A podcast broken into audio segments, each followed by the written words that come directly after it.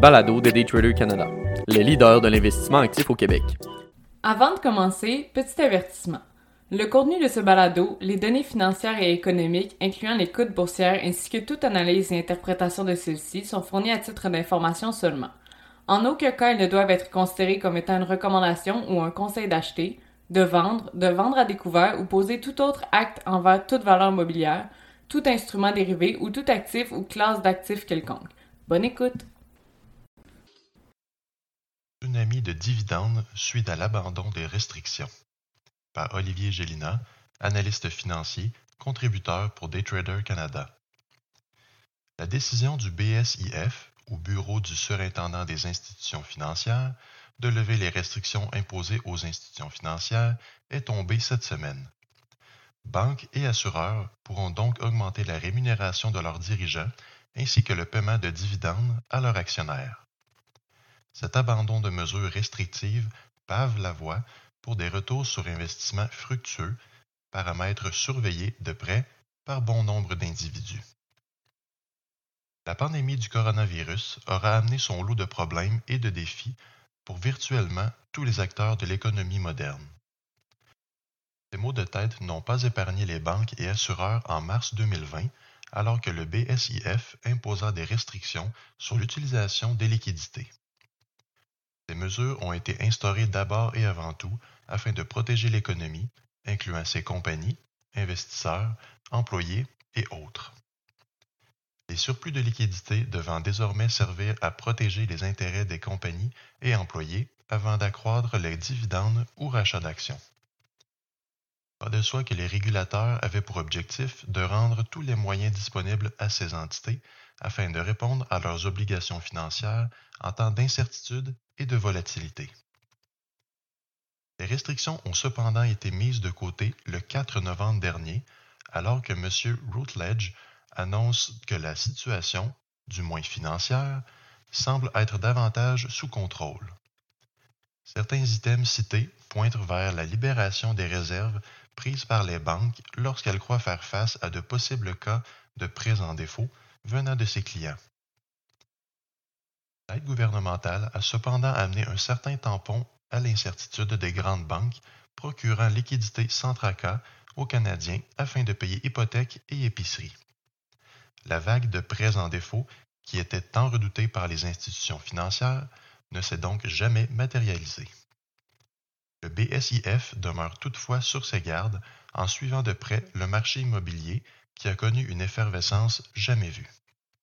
La hausse potentielle des taux d'intérêt, quoique nécessaire pour refroidir le marché, devra être instaurée prudemment afin de ne pas accélérer les risques d'insolvabilité. La nouvelle n'est pas tombée dans l'oreille de sourds. À croire que plusieurs entités attendaient cette annonce depuis longtemps. Plusieurs assureurs ont déjà annoncé des augmentations de dividendes, chose qui plaît également aux investisseurs inquiets depuis quelque temps.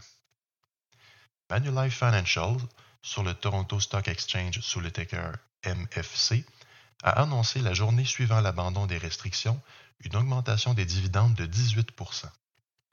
L'assureur versera donc à ses investisseurs un dividende de 33 cents trimestriellement, un bond de 5 cents par rapport au dividende de 28 cents qui avait été bloqué ainsi en mars 2020.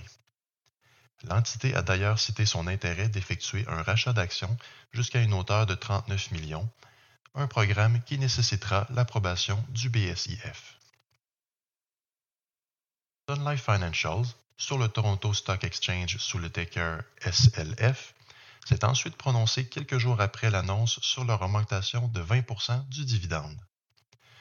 Un montant de 11 cents additionnel par action sur le dividende bloqué de 55 cents sera versé à la fin novembre. Ce nouveau dividende ramène l'assureur dans sa fourchette cible de distribution de ses bénéfices de 40 à 50%. M. Strain, président et PDG de Sun Life, se dit heureux de pouvoir augmenter les dividendes aussi rapidement, et ce, même après avoir déboursé près de 700 millions en réclamations supplémentaires reliées à la COVID. IA Société financière, sur le Toronto Stock Exchange ticker IAG, a également pris avantage de l'assouplissement afin d'augmenter leur dividende de 29%, amenant le paiement de 62 cents et demi par action. Ce faisant, l'entité se replace au milieu de sa fourchette de distribution cible, soit 30 %. Encore une fois, le PDG, M. Ricard, se dit satisfait de la performance financière des derniers trimestres et est heureux de pouvoir finalement partager ce succès avec les actionnaires de la compagnie. Le message était clair du côté de nos assureurs canadiens. Un excès de liquidité était clairement présent dans leur coffre et ils étaient prêts à appuyer sur la détente afin de faire plaisir aux actionnaires. Qu'en est-il de nos banques, cependant? Au moment de la rédaction de ce billet, aucune banque ne s'est prononcée sur une augmentation possible des dividendes.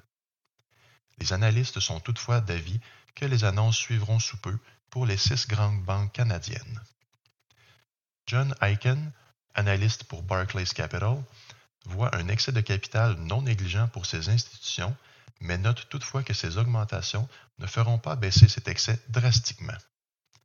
Alors que le consensus pointe vers une augmentation de 17 ou 18 %, M. Aiken croit toutefois que les banques demeureront avec un excès de près de 48 milliards de dollars après ces augmentations et que les stratégies de croissance dites non organiques pourraient voir le jour. Rachat d'actions, fusion et acquisition, développement d'un nouveau segment, tout pourrait être sur la table. Parmi les 6 grandes banques canadiennes, la Banque Nationale du Canada, sur le Toronto Stock Exchange sous le ticker NBC, semble être la mieux placée pour en donner davantage à ses investisseurs, selon Mike Rizvanovitch, analyste chez Crédit Suisse. La capacité de la BNC pourrait aller jusqu'à un ratio de distribution de 45 % pour chiffrer un potentiel ajustement de 40 % à la hausse sur leurs dividendes bloqués à 71 cents jusqu'ici. La Banque de la Nouvelle-Écosse, sur le Toronto Stock Exchange sous le ticker BNS, ainsi que la Canadian Imperial Bank of Commerce, sur le Toronto Stock Exchange sous le ticker CM, sont quant à elles en meilleure position pour lancer les plus gros programmes de rachat d'actions parmi les banques canadiennes. Quoi qu'il en soit, l'une des composantes d'importance de l'économie canadienne demeure les banques et assureurs. Si certains n'ont pas encore annoncé leurs intentions vis-à-vis leur capital excédentaire, peut-être est-il encore temps d'effectuer certains changements à vos portefeuilles afin d'en tirer avantage. Il demeure important d'effectuer ces recherches et de vérifier si la valeur du dividende ne serait pas déjà prise en considération dans les niveaux de prix actuels de ces entités.